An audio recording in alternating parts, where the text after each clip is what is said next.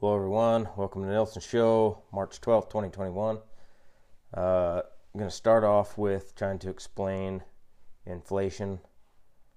Um, right now, we just passed another basically $2 trillion American, whatever they called it.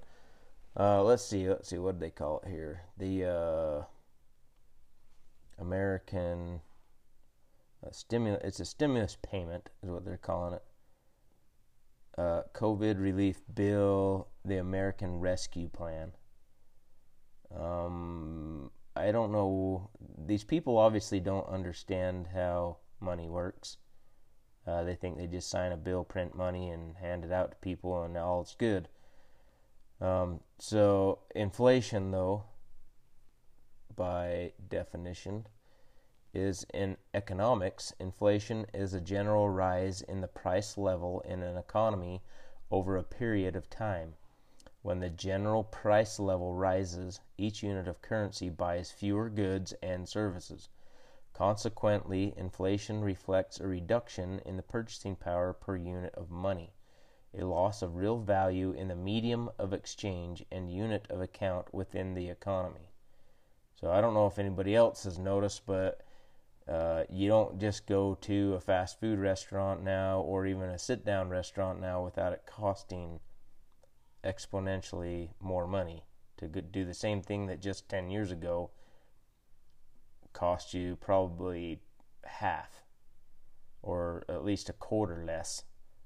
That is the direct inflation rate going through the economy.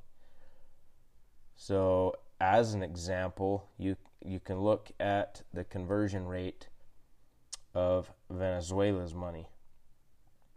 And there's a lot of factors of why this is happening, but it's small pieces of this that are going on in the US which I don't know the time frame on it, but eventually on the path we are on, we are going to end up in this same position.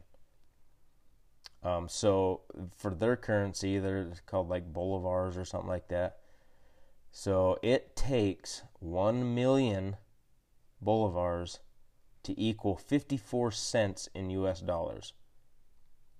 Uh, why is that? Well, it's because their economy uh, took a crap after basically their government took over private industry, private business, uh, and you know had that same idea that a lot of our politicians have that they know how to run stuff better than we do. Even though they, most of these people don't own businesses or the business they do own are backed up by crony capitalism that they have inside information to uh, keep those businesses making money. So I logged back onto the US debt clock, and under our current conditions, if nothing changes, by 2025 at current rates, it estimates we'll be at $49.5 trillion in debt. So, with that, we're not on a good projection of not ending up in the same place where we've got the Federal Reserve printing money as fast as it can. And as soon as that money starts hitting the, the markets, it's going to cause that same inflation here as what Venezuela is seeing.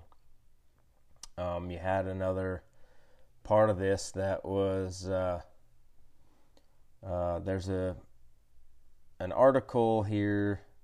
It's by who is it by here? I think it's from Reuters.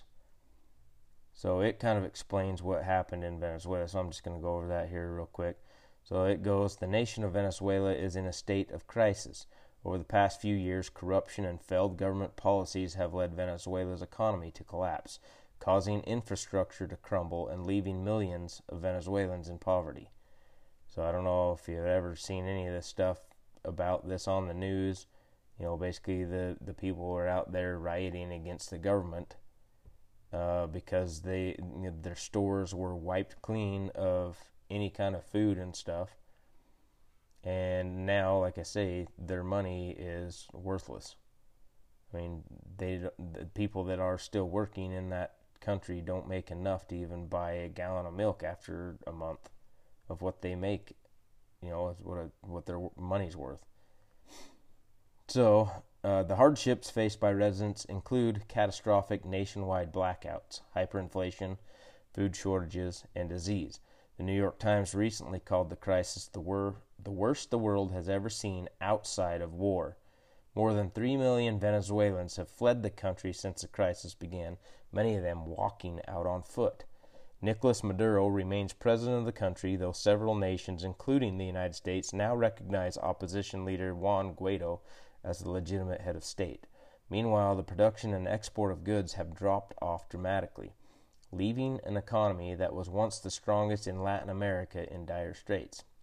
We compiled nine hard to believe facts about Venezuela's economy that illustrate the devastating effects of the nation's crisis.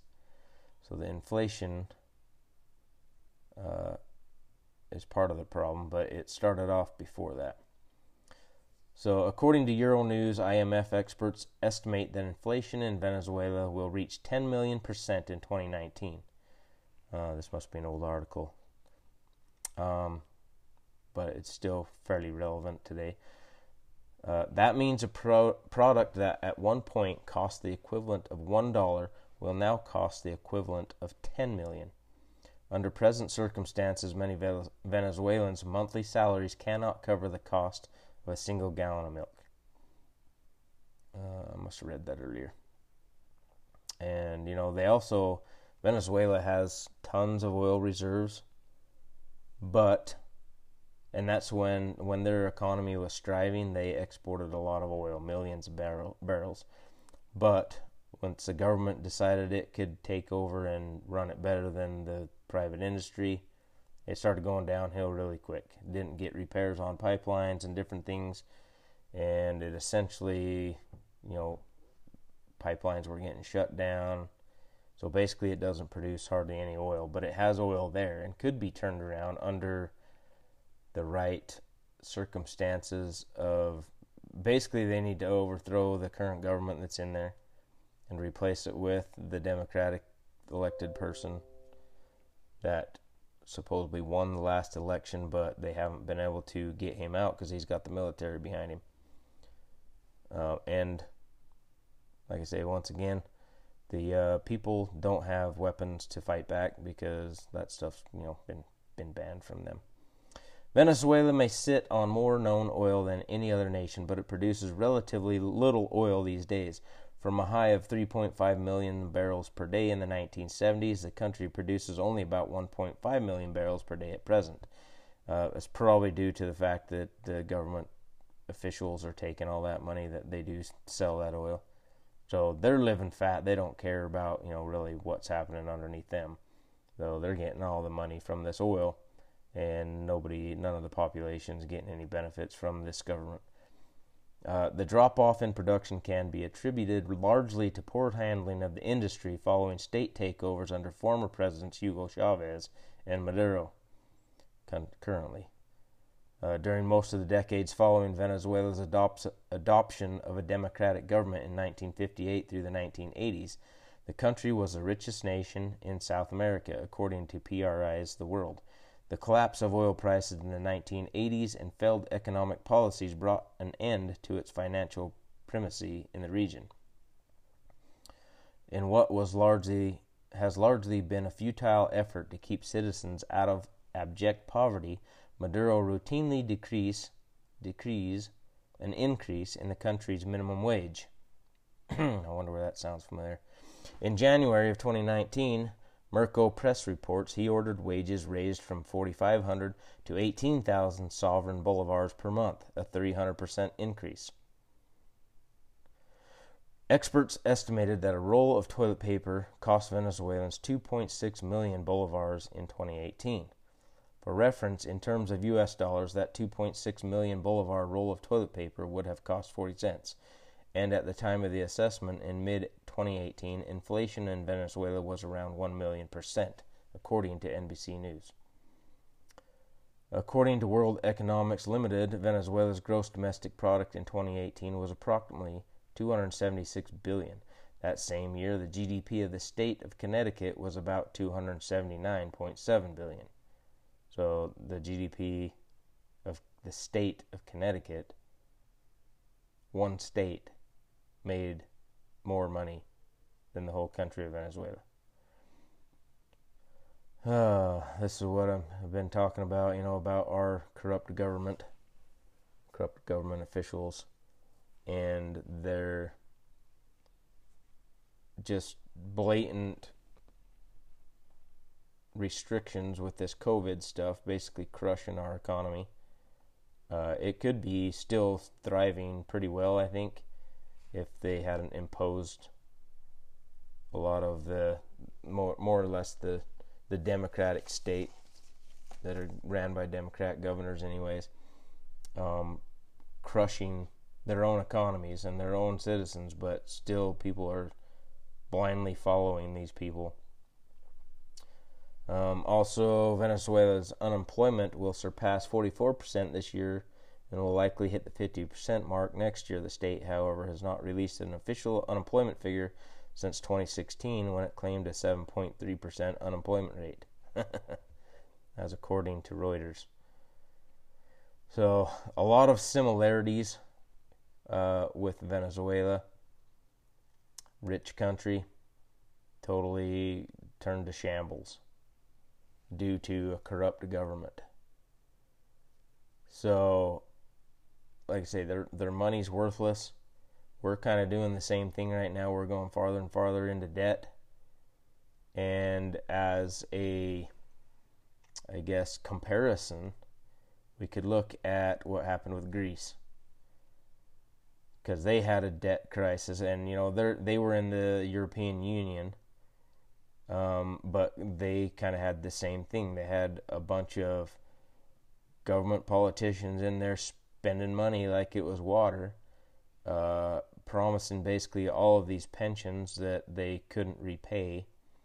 And eventually, you know, they were like, okay, our, our GDP is lower than what we are, uh, you know, it's, it's more than what we are putting out uh, to bring money back in. So, kind of a breakdown, uh, especially the 2008 kind of crisis. So, this article is from, let's see, where are we here? The Balance. And it was updated last year, so this is just kind of an older article as well, but still relevant. So it goes on the Greek debt crisis is the dangerous amount of sovereign debt Greece owed the European Union. So the United States, basically, we owe a lot of other countries, but now we're just basically using the Fed and the printing press instead of borrowing a lot more debt from other countries because all them countries are way in debt with other countries and so on and so forth. Um, so Greece owed the European Union between 2008 and 2018. In 2010, Greece said it might default on its debt, threatening the viability of the Eurozone itself. To avoid default, the European Union loaned Greece enough to continue making payments. so it's kind of like uh, if you take your credit card, uh, max it out, and then you're like, well, crap, I don't, I'm not making enough money to even make the the the minimum amount payment. So that would be like the credit card company just saying, "Oh, well, here we'll just up your credit limit, so you can keep spending on it." But you, even though you can't make the minimum payment, that's kind of what they they're doing. Uh, it was the biggest financial rescue of a bankrupt country in history. As of January 2019, Greece has only repaid 41.6 billion euros. It has scheduled debt payments beyond 2060. In return for the loan, the EU required Greece to adopt austerity measures. These reforms were intended to strengthen the Greek government and financial structures. They did that, but they also mirrored Greece in a recession that didn't end until 2017. The crisis triggered the Eurozone debt crisis, creating fears that it would spread into a global financial crisis. It warned of the fate of other heavily indebted EU members. This massive crisis was triggered by a country whose economic output is no bigger than the U.S. state of Connecticut. So they were kind of the same problem as well as Venezuela. Greece crisis explained. In 2009, Greece's budget deficit exceeded 15% of its gross domestic product. Fear of default widened the 10 year bond spread and ultimately led to the collapse of Greece's bond market. This would shut down Greece's ability to finance further debt repayments. The chart below highlights in red the period when the 10 year government bond yield passes 35% until vast debt restructuring forced private bondholders to accept investment losses in exchange for less debt. So basically, if you bought bonds in that country to help help the country out, uh, you got screwed basically, and that's kind of what the U.S.'s bond market's going to do. So I highly recommend that if you have U.S. bonds, that you sell them and buy some assets of some sort uh, outside of U.S. bonds. Because right now, basically, the Fed's buying our, our debt for the most part, and which is also not a good solution but it I don't know. It it doesn't put us in reliance to other countries' money. So I don't know. It's kind of a that's kind of a tricky situation there, but either way, it's not good. Uh, EU leaders struggled to agree on a solution. Greece wanted the EU to forgive some of the debt, but the EU didn't want to let Greece off scot free. The biggest lenders were Germany and its bankers. They championed austerity measures. They believed the measures would improve Greece's comparative advantage in the global marketplace. The austerity measures required Greece to improve how it managed its public finances. It had to modernize its financial statistics and reporting. It lowered trade barriers, increasing exports. Most importantly, the measures required Greece to reform its pension system. So, our country as well has a pension problem. Uh, a lot of private companies have done away with pensions because they've just understood that they are not sustainable after so many, so long. You know, you get more people uh, taken off the pension system at a certain retirement age than you have people or money going into the pension. Pension payments had absorbed 17.5% of GDP, higher than in any other EU country. Public pen- pensions were 9% underfunded, compared to 3% for other nations. Austerity measures required Greece to cut pensions by 1% of GDP. It also required a higher pension contribution by employees and limited early retirement. So once again, this is it's, pensions and Social Security ran by the government uh, failing, which is basically, if you if you really want to think about it, our our government pensions, especially with most uh, states and their their pension systems are underfunded or are set to be underfunded in the near future. Uh, we still pay all this all this money out of your paycheck going into Social Security, but it's also getting to that point where it's going to be underfunded because more people are retiring so the only way they're going to fix that is make sure you are older before you can start drawing off of it. I mean, they've done that in the past already. You know, keep they keep upping the age limit at which you can take out of Social Security. Uh, just another example of government failure on them running anything. They just they think they know, they think they're smart, they think they know how to do this stuff, and eventually they end up screwing it up, uh, and pretty much everybody gets screwed. That's basically the uh, the gist of it. Okay, so you know, Greece had that huge thing, you know, with their economy. I mean, they had people rioting. I mean, that whole country freaking was breaking down uh, after they had to do all this stuff and half of the Greek households relied on pension income uh, since most of their country was older and you know were retired. They the workers you know weren't thrilled about paying extra contributions so the seniors could receive the higher pensions. The austerity measures forced the government to cut spending and increase taxes. It happens every, all the time everywhere. It's going to happen here uh, I don't know when, but it's it's going to happen because, like I said, your elected officials are voting to spend money we don't have and driving up the debt, keeping our our schools, businesses closed. Uh, the only the only businesses that have actually gained in this are big businesses because they've let them stay in operation while crushing everybody else in the small business sector. So I mean, I mean, do the math there. Look at that how you want, but it's the government picking winners and losers again. And it's always a destructive ends. The austerity measures forced the government to cut spending and increase taxes. They cost 20, 72 billion euros, or 40% of GDP. As a result, the Greek economy shrank 25%. That reduced the tax revenues needed to repay the debt. Unemployment rose to 25%, while youth unemployment hit 50%. Rioting broke out in the streets. The political system was in upheaval as voters turned to anyone who promised a painless way out.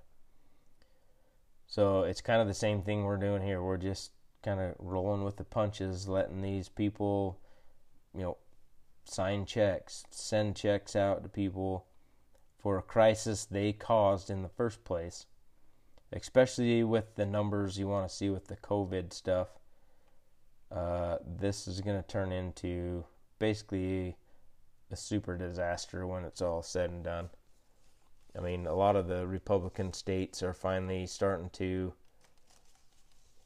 look at the the bigger picture and say, "Hey, look, you know what? This these uh, numbers aren't that bad now. We're going to start releasing the restrictions." And for the most part, uh, Republican states have stayed open.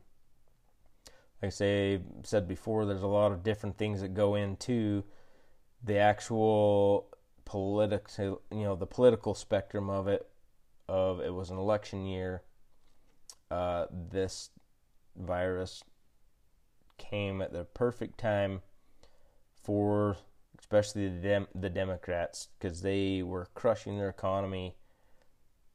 Uh, I think on purpose, because if you start looking at the numbers, all these states that actually stayed in these major lockdowns, uh, had just the same, pretty close to the same amount of deaths as states that stayed open.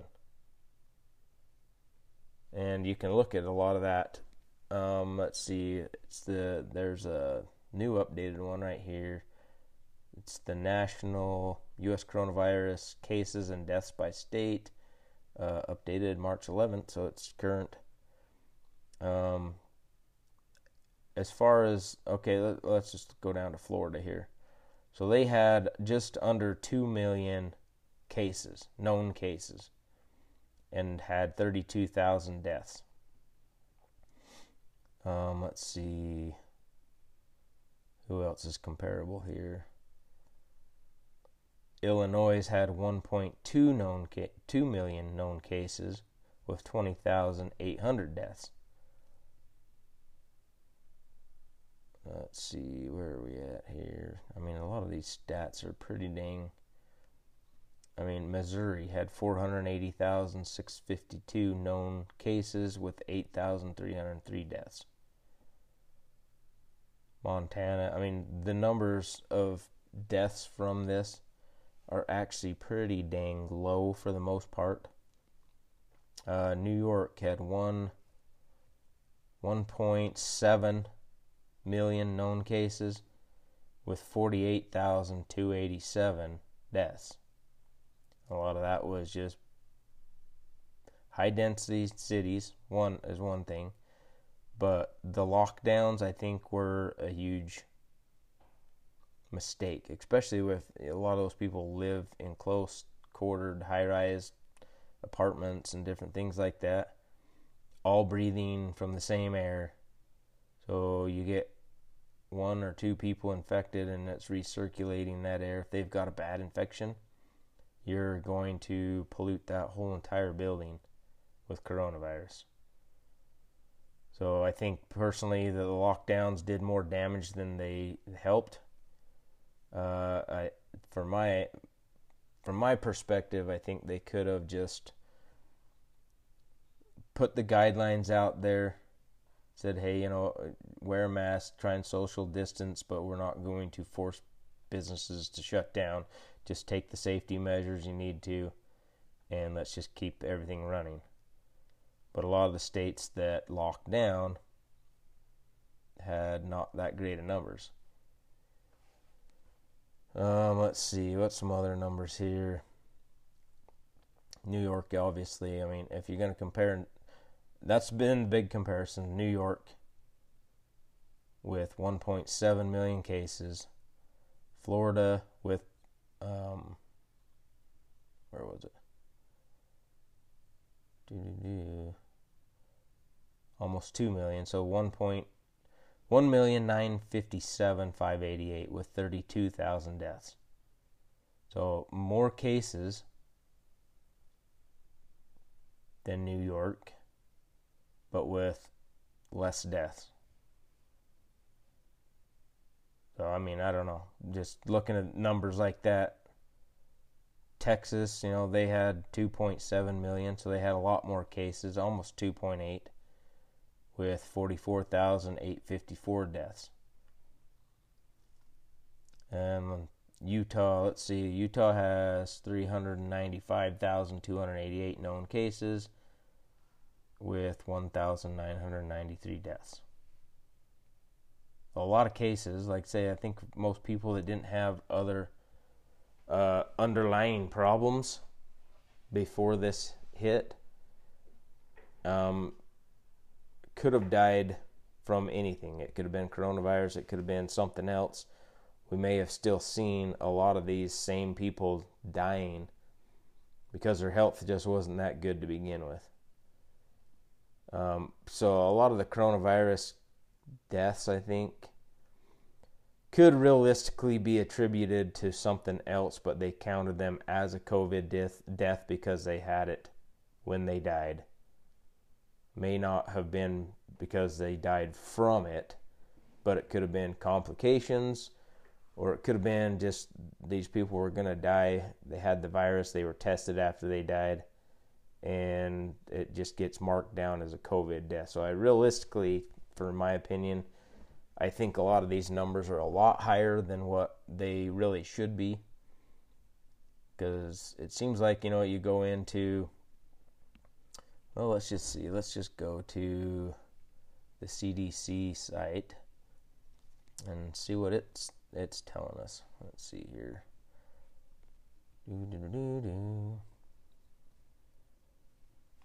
Cdc.gov.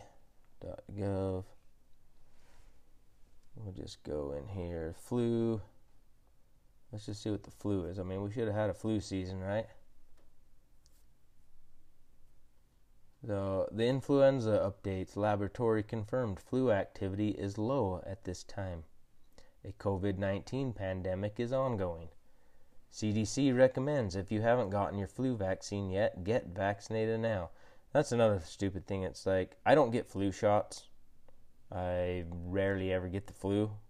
I mean, I, I think I've in the last ten years I've maybe got it once, uh, like 24 hours, and I was back to normal. So I don't really think that everybody getting vaccinated is kind of stupid, and especially if the government, airlines, different things like that are going to all make you get vaccinated before you can go on flights, go out of the country, all that stuff, I think is complete ridiculousness. I've got, let's see.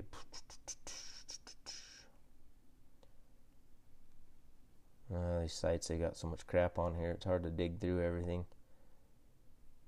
Let's see. Let's just look at the flu season here. They've got a huge yellow banner. Getting flu vaccine during the 2021 is more important than ever because of the ongoing COVID 19 pandemic. That's the funny thing. I mean, they've really realistically just, instead of letting people decide for themselves, I've just tried to scare you that, I mean, so much as to, you know, the whole mask thing as well which there's no data anywhere that says, you know, this is going to prevent anybody else from catching it from you or you know just catching in general if it's out in the air.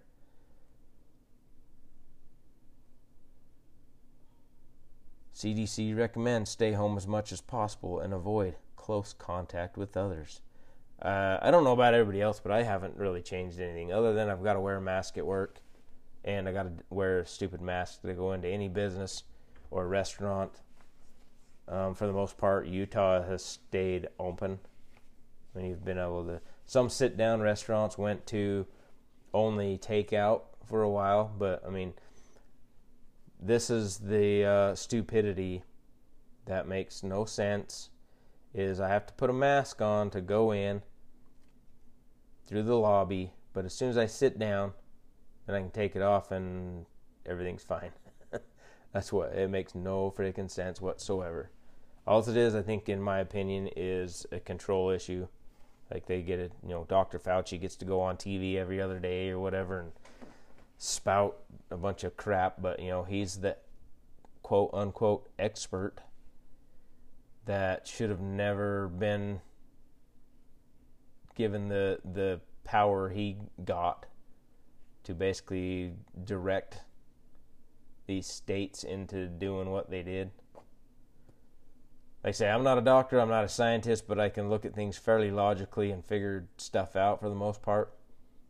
And our kids, especially wearing masks to school, uh, one thing is, is they don't really transmit it between each other very much, anyways. And when they do, it's like a, a quick cold, and they're done with it in a couple days.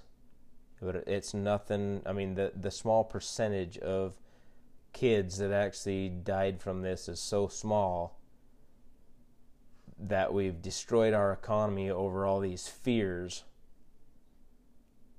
of this disease because the the news media, the experts, and all these people have been just just hounding the airwaves and anybody that's watching that crap and just absorbing it in and not thinking for themselves and just doing what they're told because and not just thinking about it logically. Like okay i have to put a mask on to walk around walmart or a grocery store and you can touch all this stuff and put it back on the shelf. And do you think anybody's going around and cleaning all this crap up? Like right after you've touched something, uh, looking at it, reading the label or something, put it back on the shelf. Uh, more than likely, if somebody's sick and they're in there and they they're not showing symptoms, they're not gonna you know you think they're gonna not go to the store? It's like we still have to go buy groceries and go to the gas station, all that stuff. Think they go out and wipe the handles off at the gas station? So you just pull up, pull the handle out, stick it in the tank, and fill it up.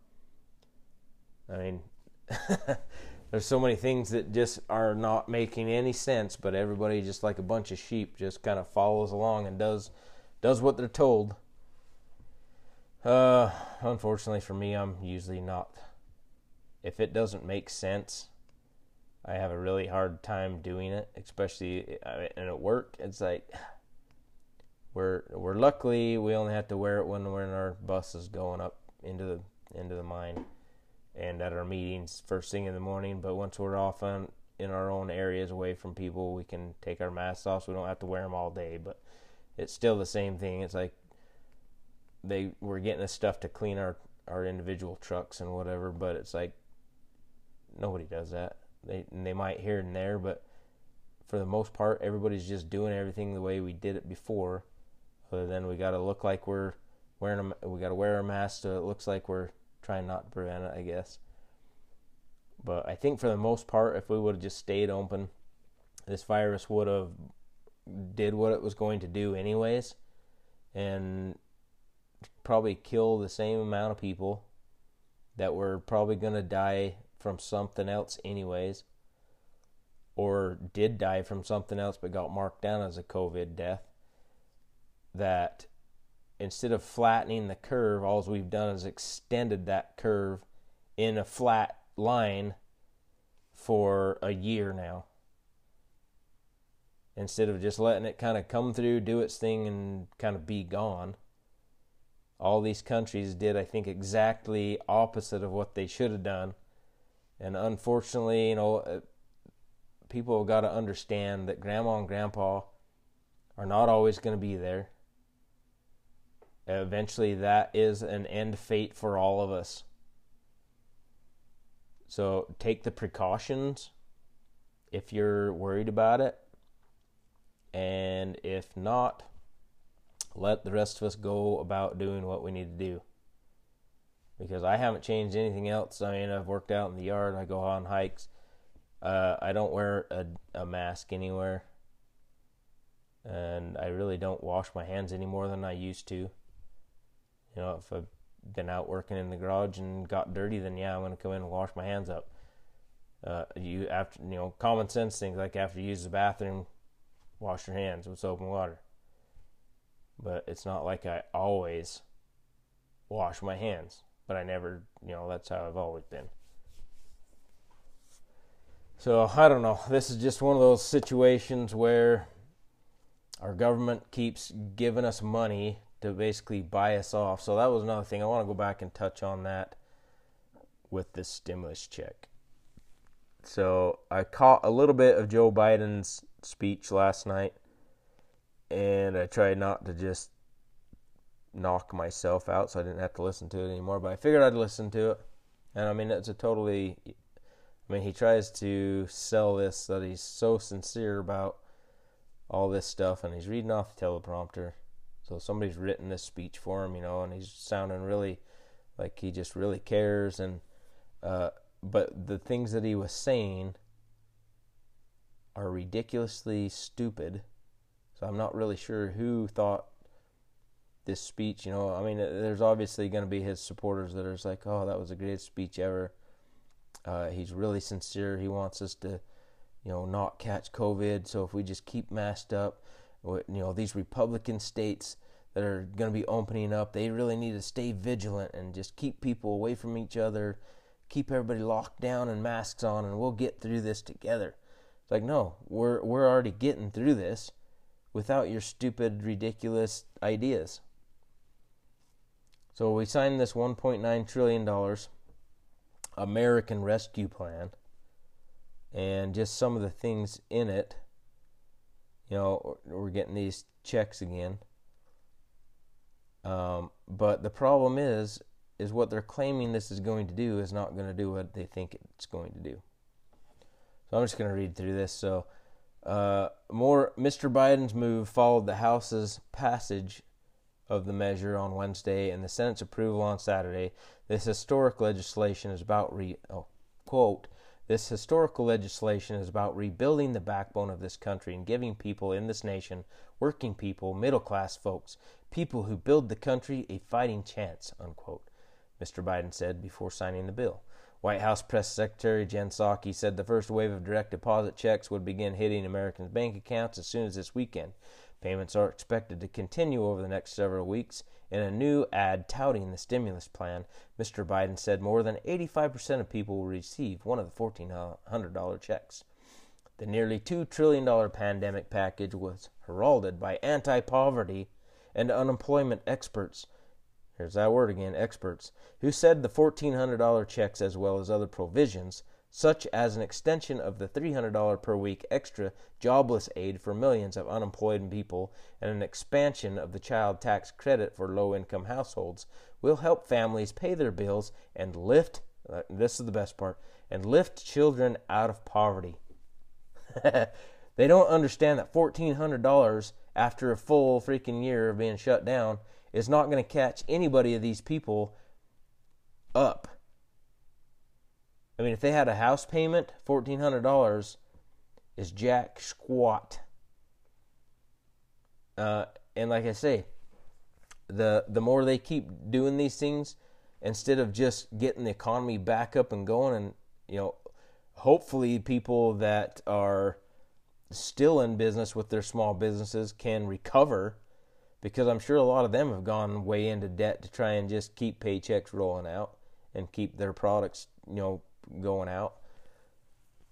So I mean, it, it just frustrates the crap out of me that we keep letting government control stuff, and they keep screwing it up, and it it always, always, always, always is going to fall back on the American taxpayer to try and cover this somehow. And like I say, I mean, if if this is all kind of the grand scheme of things, I'm not giving Trump any uh, leeway here either because he didn't do really anything about the national debt either. But our dollar is slowly turning into sand that's you try and pick it up and it's just going to slip through your fingers because they just keep printing more money, they keep giving more money. And like I say, that's usually how hyperinflation hits. So they're printing all this money, and a lot of these uh, big corporations are, you know, absorbing most of it for the most part because everybody's been shopping online. So there goes Amazon making billions and billions of dollars.